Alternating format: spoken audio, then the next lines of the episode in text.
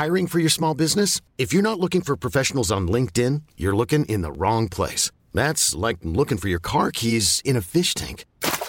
LinkedIn helps you hire professionals you can't find anywhere else, even those who aren't actively searching for a new job but might be open to the perfect role. In a given month, over seventy percent of LinkedIn users don't even visit other leading job sites. So start looking in the right place. With LinkedIn, you can hire professionals like a professional. Post your free job on linkedin.com slash achieve today. I'm Ian Rickson. I'm a theatre director. And welcome to my podcast, What I Love. In all the time I've worked in the theatre, I've been lucky to meet some extraordinary artists. In this series, I speak with some of them in the silence of an empty theatre stage and ask them about three things that they love: a song, a film, and a piece of writing. I'm looking to discover why we especially cherish certain things and how we reveal ourselves through the things we love. There was no questioning the huge talent of Jessie Buckley back in two thousand eight when she was runner-up in the B B C's musical talent show I'd Do Anything. But few could have predicted where this young Irish performer's career would take her thereafter, moving effortlessly from the West End to dramatic roles in T V shows such as War and Peace and Chernobyl, as well as her BAFTA-winning lead role in the British film Wild Rose. Jessie's most recent roles confirm the breadth of her acting choices, having recently joined the long-running series Fargo and being cast by Charlie Kaufman as the lead in I'm Thinking of Ending Things. Jessie was due to appear as Juliet in the National Theatre's production of Romeo and Juliet earlier this year, but in October, she and I met on a different stage, her local, the Hackney Empire. Yeah, it's hard to know why you pick them, though. I don't know what I'm going to talk, like, I just like them. So. Well, that's good enough. Are we Are we all right? Yep. God, can we do play sometime? Can this world open up again soon? Sad. Yeah, I mean, I'm on stage with Jessie Buckley at the Hackney Empire, and Jessie's a Hackney resident, and if Hackney was a body, Hackney Empire is the heart, and it's like yeah. a heart transplant in this area. It has so many fantastic initiatives yeah. and schemes, and you go from Ralph Fiennes doing Hamlet to the local gospel group yeah, and stand-up, yeah. and it lies in front of us on a cold October afternoon, empty, and that's so poignant. And I guess for my own therapy, really, Jessie, at this time when I've been shorn from live work, I am feeding on what other people love. And this podcast, the premise is, someone might say, well, you are what you do, or you are what you think. But actually, for me, you are what you love. And the intimacy of somebody generously bringing in three things mm. and allowing those three things to make a bit of a story, I love it. Mm. That's lovely. That's a lovely way to live right now, yeah. like that. How's it been for you? Because I know you've been filming in Greece and in Chicago, maybe. Yeah. Um, some of it I've loved. Some days you wake up and it hits you sideways and you're, like, crying. Yeah. I liked stopping. As hard as it is, I think it's very grounding to experience something so universally communal. Yeah. And it's awakened me, I guess, to something that probably had just become too easy. Mm. The habit of life had become too easy. Mm. And this is chaos, and this is hard, and this is challenging, and there's so much change, and every day it's a new thing, and it's a new rule, and it's a new feeling, and and it's intense. But I think because we're all experiencing it, it kind of, there's a sense of community, which I haven't, I don't know, I feel more emotionally communal with people. Mm. I'm probably just crying all the time is mm. basically. Yeah, it's been intense. Mm. And I have hope, because I think it's up to us to create the world that we want to step out into and use our imagination about what might be possible on the other side of this cement house. And yeah, um, yeah I have hope. Mm. I want to come back to that image, that idea of a place that's rigid and bound, like the city of stone in your film, and what's beyond that and how you get out of a cement house. Mm. Then the other phrase you just used was a sense of community, and I thought all three of your choices are about fusion, connection, attachment and community. Your choices were so imaginative and exciting to inhabit.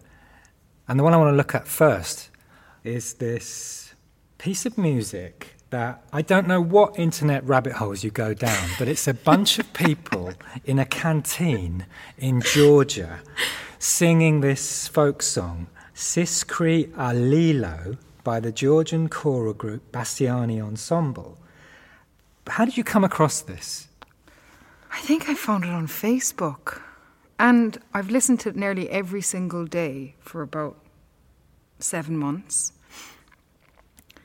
And what I think is so incredible is how beautifully sensitive, fragile and holding those men are. Those are the leaders that we need in our world. Also, like, it reminded me, I was thinking this morning, it's like growing up in Ireland, singing like that around a table after Christmas or before Christmas, it was a sharing, you know. It wasn't something that was to be held or gratuitous. It was totally a healing, sharing thing. And those men are just... And it also is so fragile. Like, you just feel like, I don't know where they're going. I don't know if they're going to go off tune. They never do, but it's so slight and delicate and fragile. And to see bulky, soulful, bearded men sit around a table of food and of these, like, pillars of faith around them, and people of the community watch them and be so quiet, it literally knocked me sideways. And, and I have listened to it every single day because it kind of wakes me up in the morning.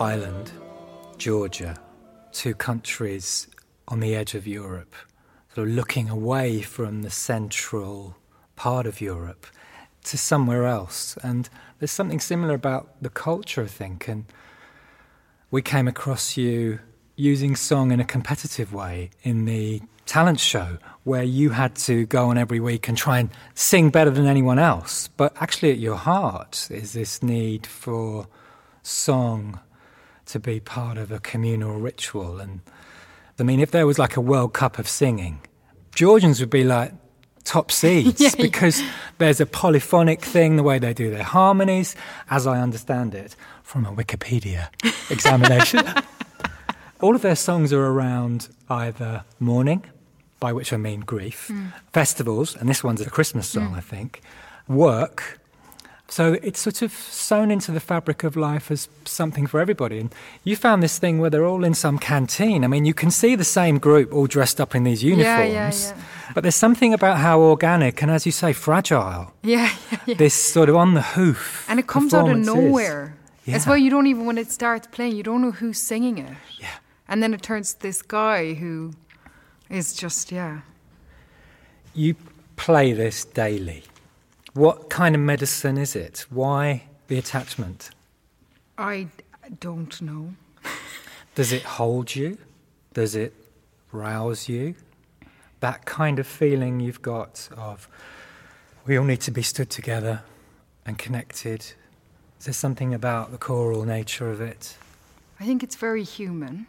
There's something really human in the moment of this piece where there's somebody on his own, and then the song needs community and needs what it feels like to be a human in the world every day. It's mm. like you wake up and you're on your own, and you start walking or you start getting ready and you go out, and you need something else, you need someone else mm. to come into your heart mm. and inspire you to go to another place that you hadn't really recognised yet. Mm.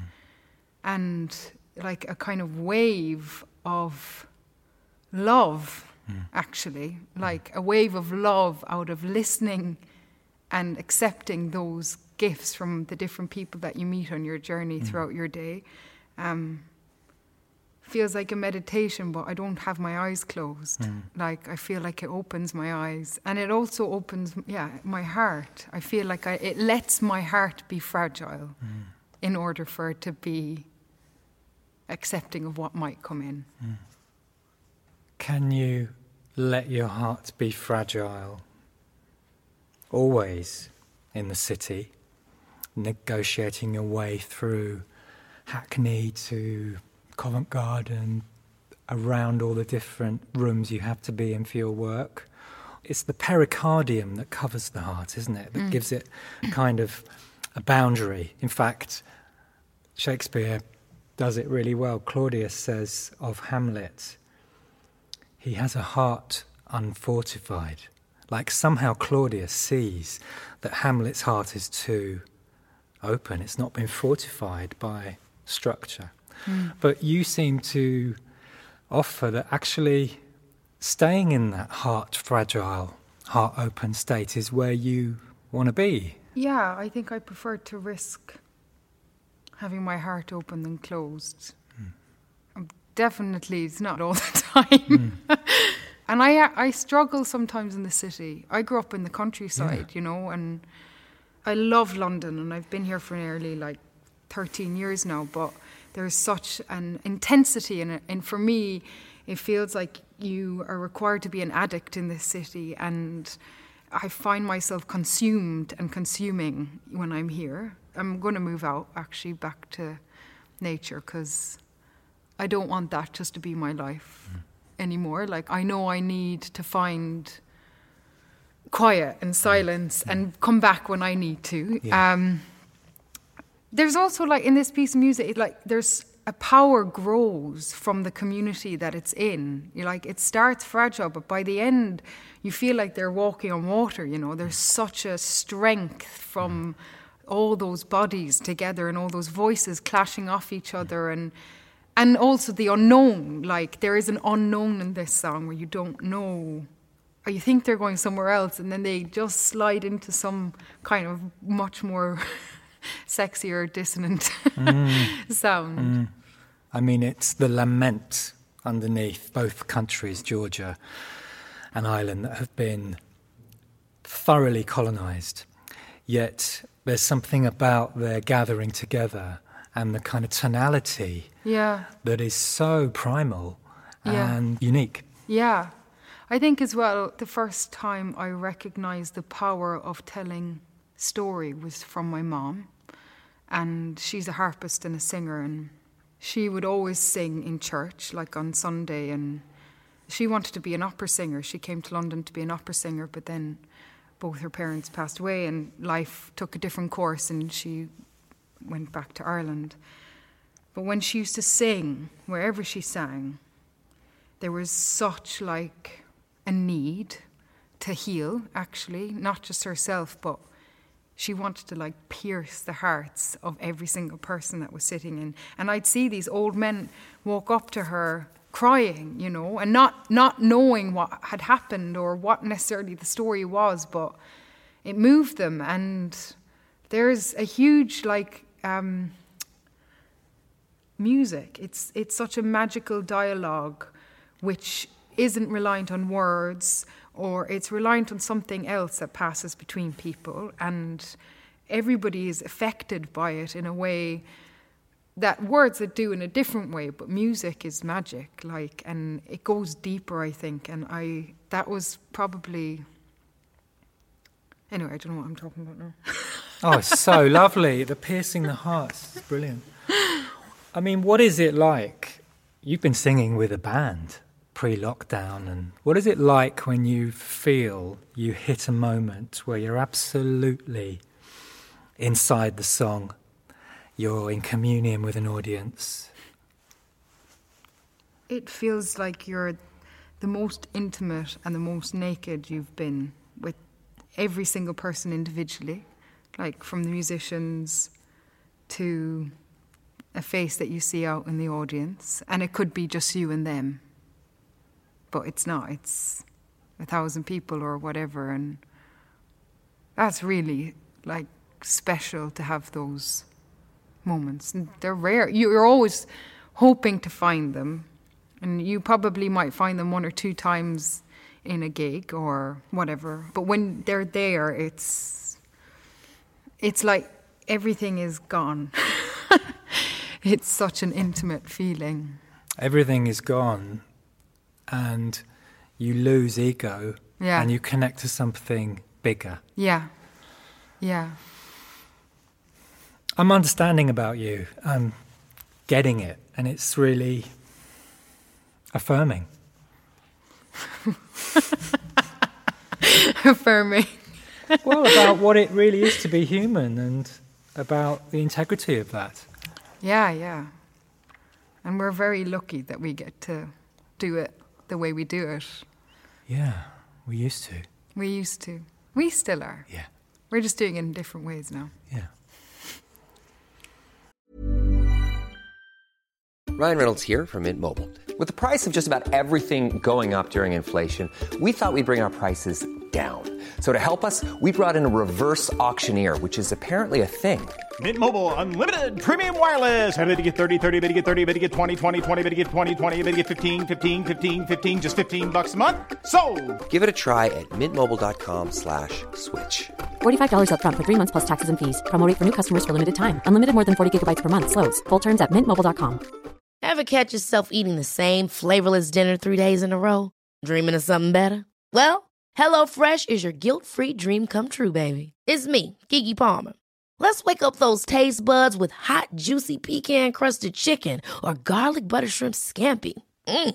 Hello Fresh. Stop dreaming of all the delicious possibilities and dig in at hello fresh dot com. Let's get this dinner party started.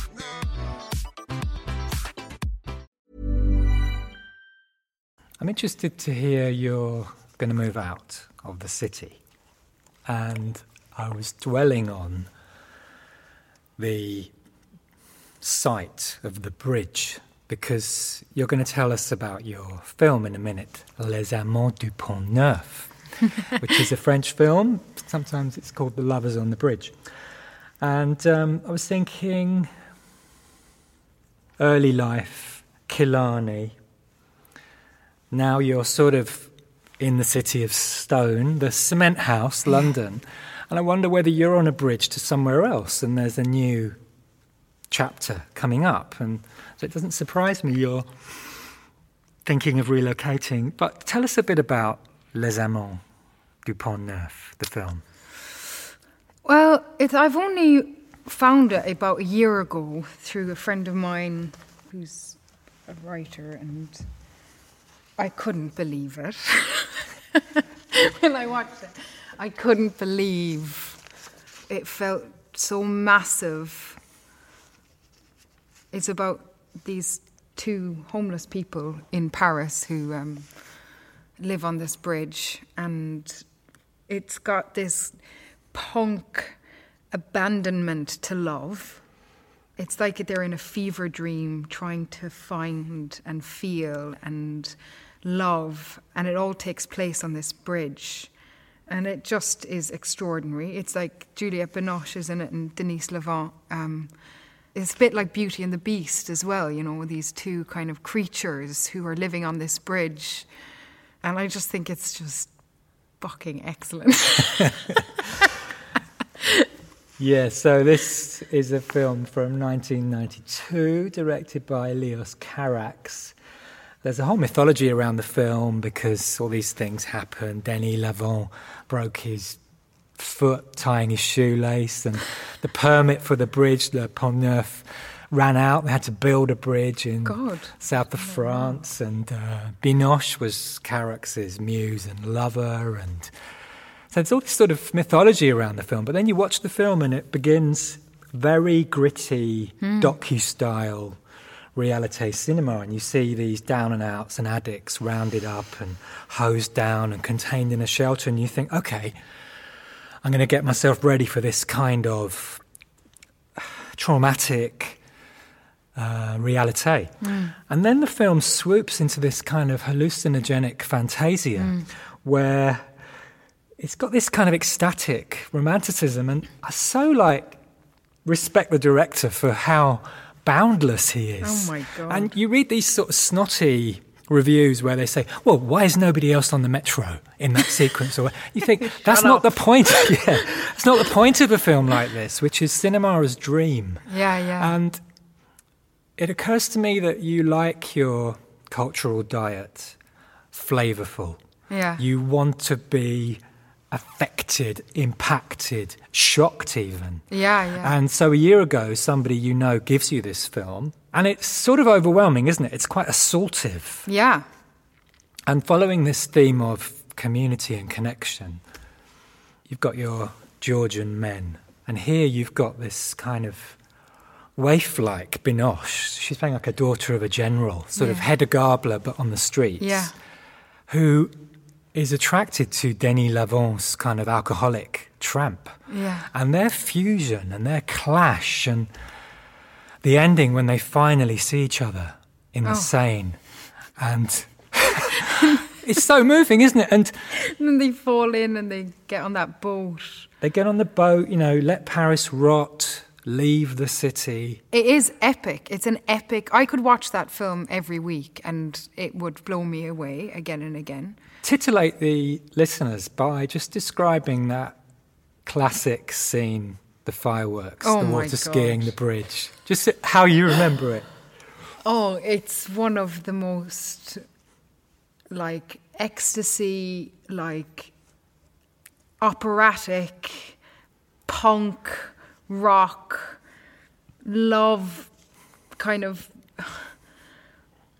bodies and people falling off the edge of the cliff moment. It literally takes you and throws you across the stage. Every single moment of that, you almost feel like you're like inside their heart and you can feel it fall and jump up again. And there's like such a need for life or love in that moment and each other. And it feels like Juliette Binoche is escaping something, whereas he's trying to get something and get her and run towards her. And they're constantly running, they're constantly moving, they're constantly... They're addicts, you know, they're addicts for the thing that they've... a spiritual thing that they've lost in their lives. And in this moment, it is a firework of just everything coming out. It's so beautiful. Watch it. Just type in that bit on YouTube and you will end up going immediately to buy it. I sound like I'm trying to sell it, but I mean it. Well, it's good to sell things you love because they're valuable and they tenderize the heart in this yeah, instance. Yeah, and that is art. That film is art. It finds a way to encapsulate something so human, and what I love and what I think I look for in, in work that I want to do or what I want to watch or be affected by is I love the fallibilities of humans. All of those characters are so fallible and have fallen, and yet there's such beauty, and you know, you kind of want to care for every single one of those people that you meet. And when a director like Léos Carax finds the cracks in somebody's humanity and makes it beautiful and makes it affecting, that's art. Like, that is what I want to see. I don't want a veneer. Yeah. I want to be moved and yeah. affected, and I want to go to that place where yeah. they go. yeah. yeah, I really enjoy the research process for a, an encounter yeah. like this. And I had lunch with someone on Friday. They said, ah, I've got a text here from Jessie. I want to dance with Léos Carax and make a film with him. So, you know, my dossier is quite big in terms of Jessie Buckley details.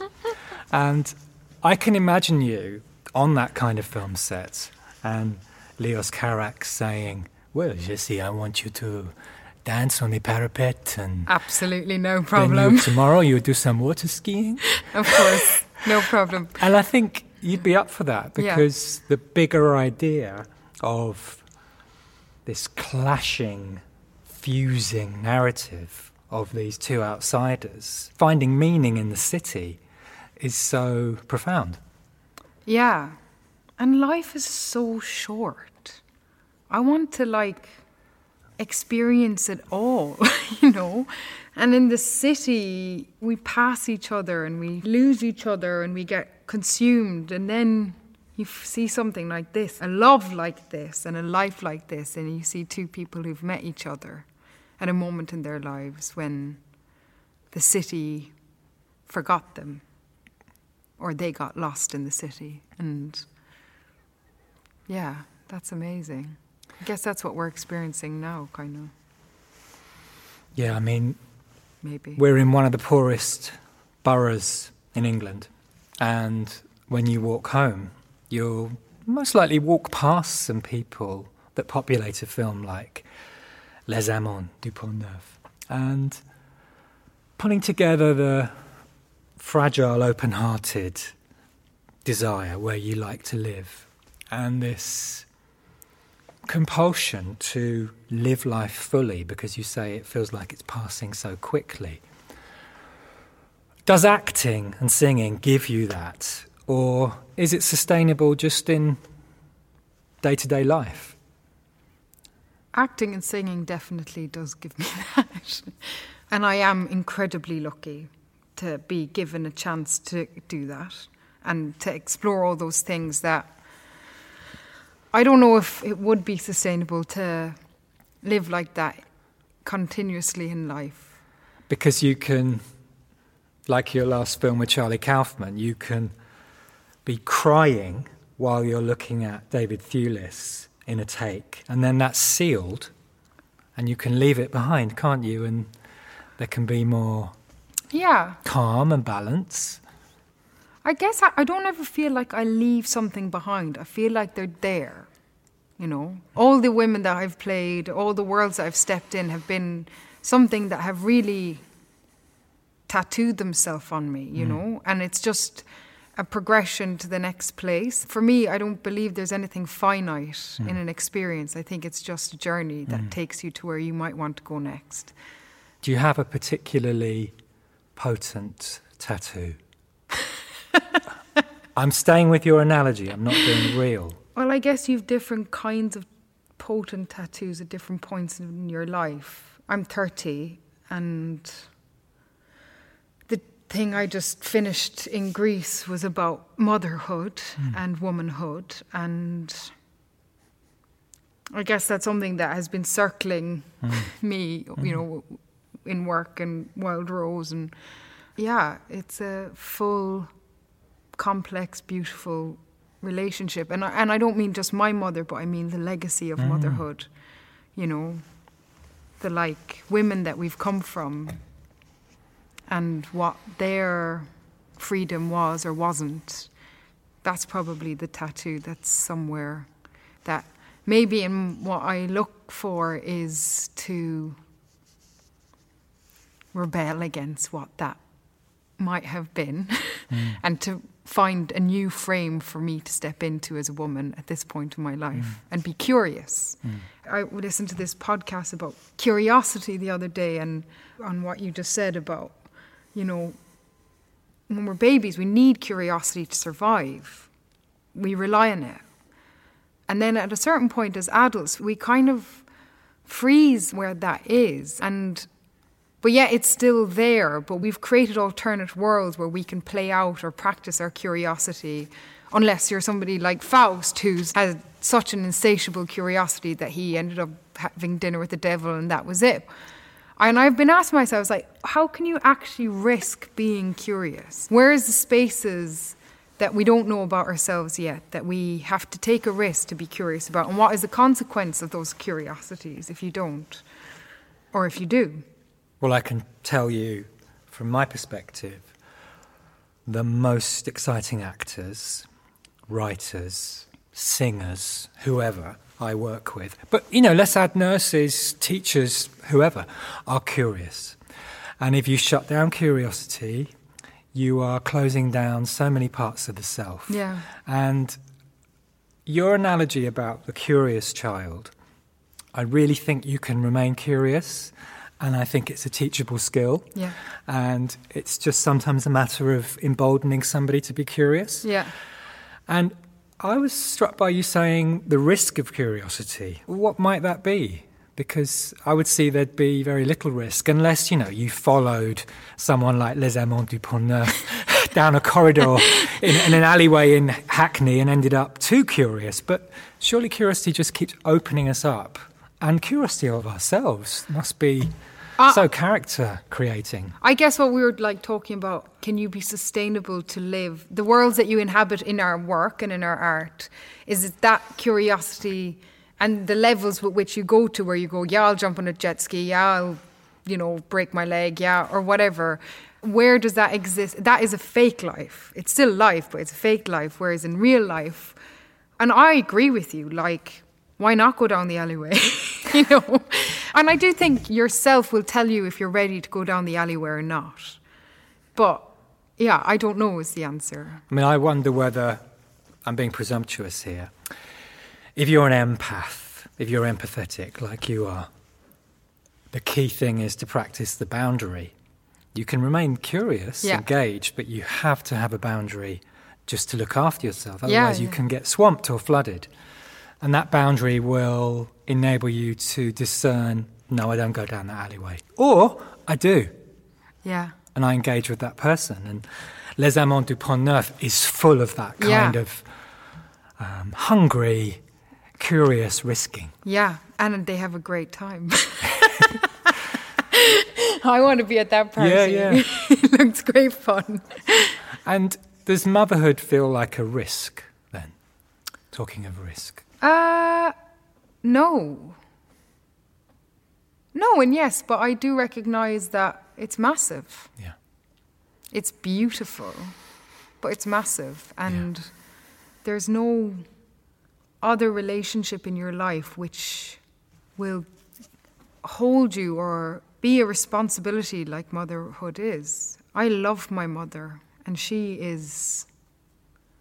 She's an artist and she's curious and she's having a rebirth now at fifty-six, and it's glorious, but it's also, it's hard, you know, as well, because I guess there are certain structures still in place where if you choose certain things, you're not, there's not as much permission, I guess, to find something other of yourself.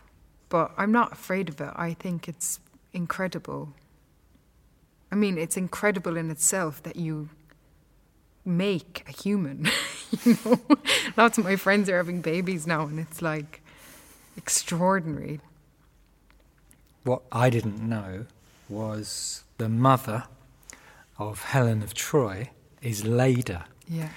And the last offering that you're sharing today is Yeats's poem, Leda and the Swan, which is Camille Paglia, the writer, said it's the greatest poem of the twentieth century. Why did it bubble up as a choice for you? Well, it came up in the thing that I just finished, and I'd never heard it or read it. Lots of people say that it's a poem about rape and about Zeus. Um, Zeus fancies Leda, basically, and decides that he's going to transform himself into a wounded swan to woo her. And he does, and then he rapes her. Or that's people's interpretation of what the poem is. And when I was filming this last thing called The Lost Daughter, it was the woman's name in, in the book is Leda. And the director, like, this is one of her favourite poems, and she kind of sewed it into the script. But it was funny when I started to look at the poem, and then I typed the poem in, and these images and these paintings of this poem came up. And my perception of what I thought the poem was, which was about this god, Zeus, and it starts with such a shock, you know. The first line is a sudden blow, the great wings beating still above the staggering girl. It's an explosion or an aggressive beginning, you know. You, you, it feels like somebody's just slapped you. But when I looked at these images, that these paintings, which I think like Michelangelo and some other people had probably really famous people some other people no, had painted, what turned my whole vision of what this poem was is actually it felt like something shared. It wasn't this rape. Leda in the paintings is strong. She's got incredibly strong thighs, and this swan is having sex with Leda, but she almost looks like she's kissing him. And in the last two lines of the poem, which is like my favourite, it's um, the last four lines, being so caught up, being so mastered by the brute blood of the air. And these are my favourite.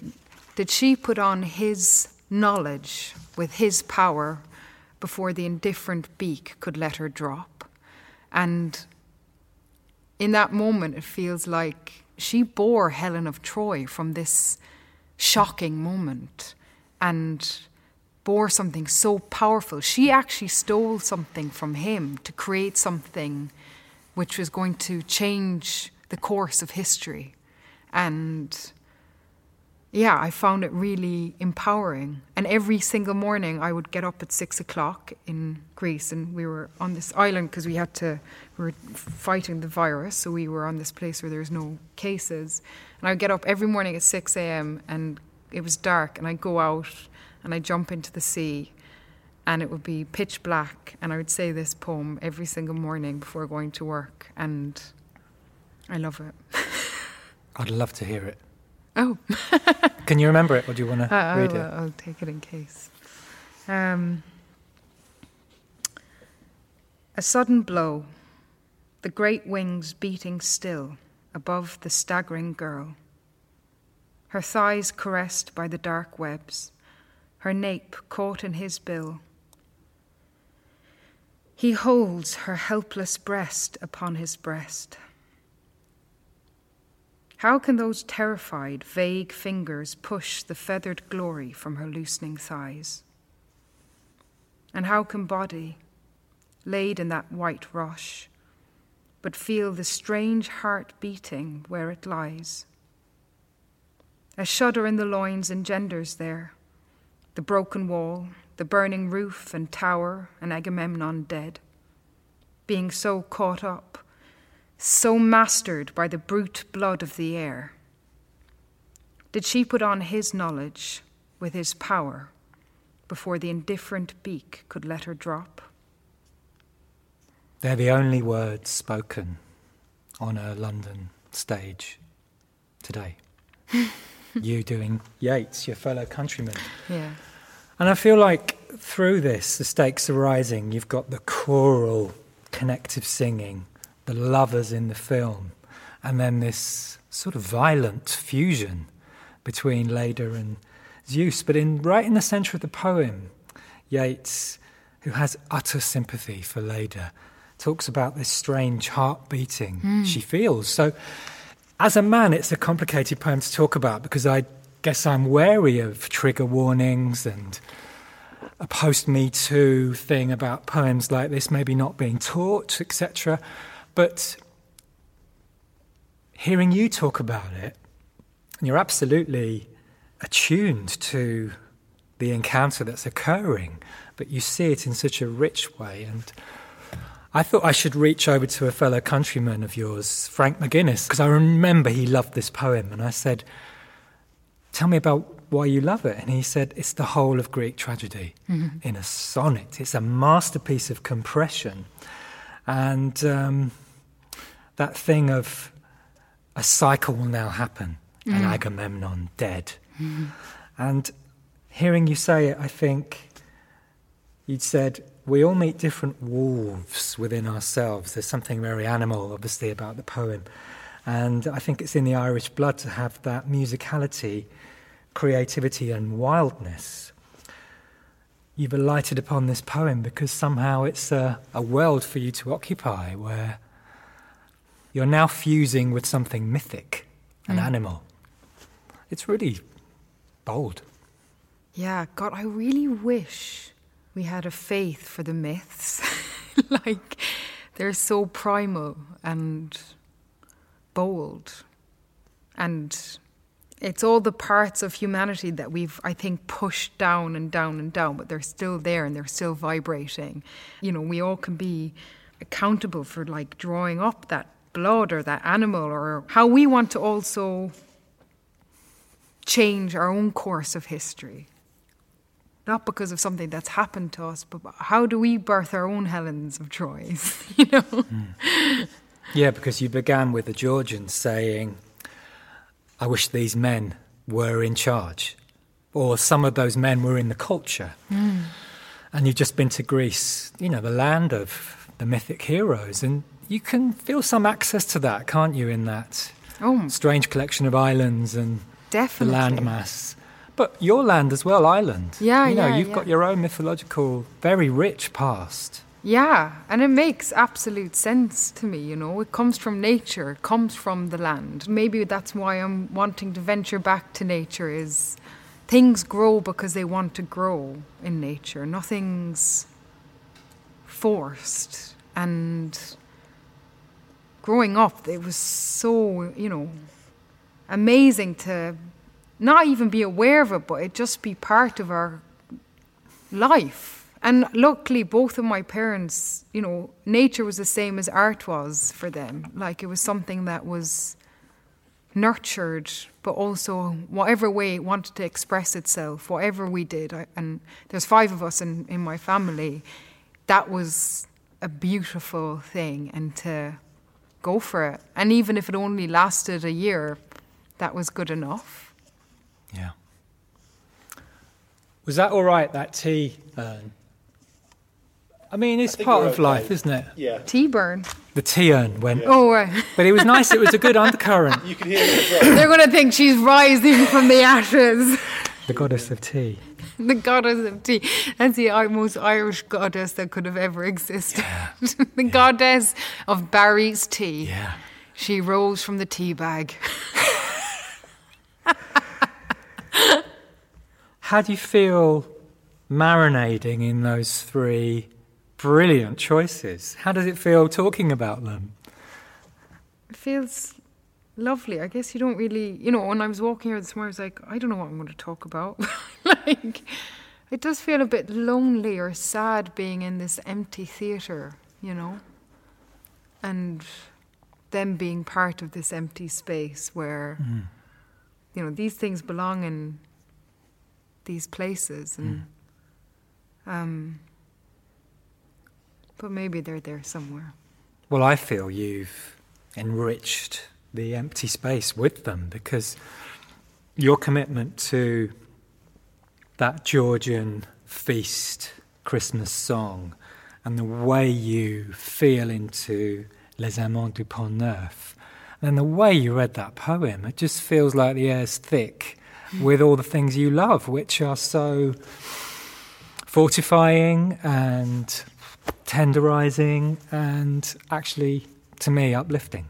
Yeah. So thank you so much. Oh, thank you. Can we do it again? Have you got three more?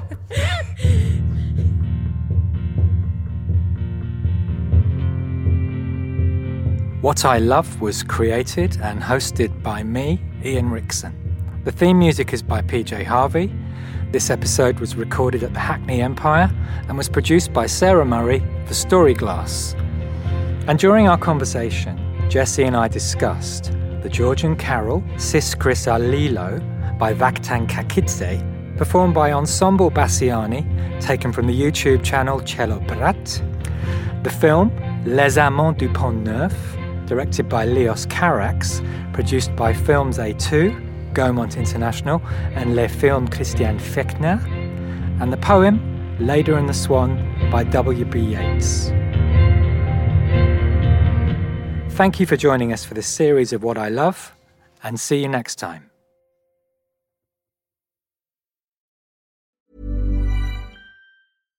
Hi, I'm Daniel, founder of Pretty Litter. Cats and cat owners deserve better than any old-fashioned litter. That's why I teamed up with scientists and veterinarians to create Pretty Litter. Its innovative crystal formula has superior odor control and weighs up to eighty percent less than clay litter. Pretty Litter even monitors health by changing colors to help detect early signs of potential illness. It's the world's smartest kitty litter. Go to pretty litter dot com and use code ACAST for twenty percent off your first order and a free cat toy. Terms and conditions apply. See site for details.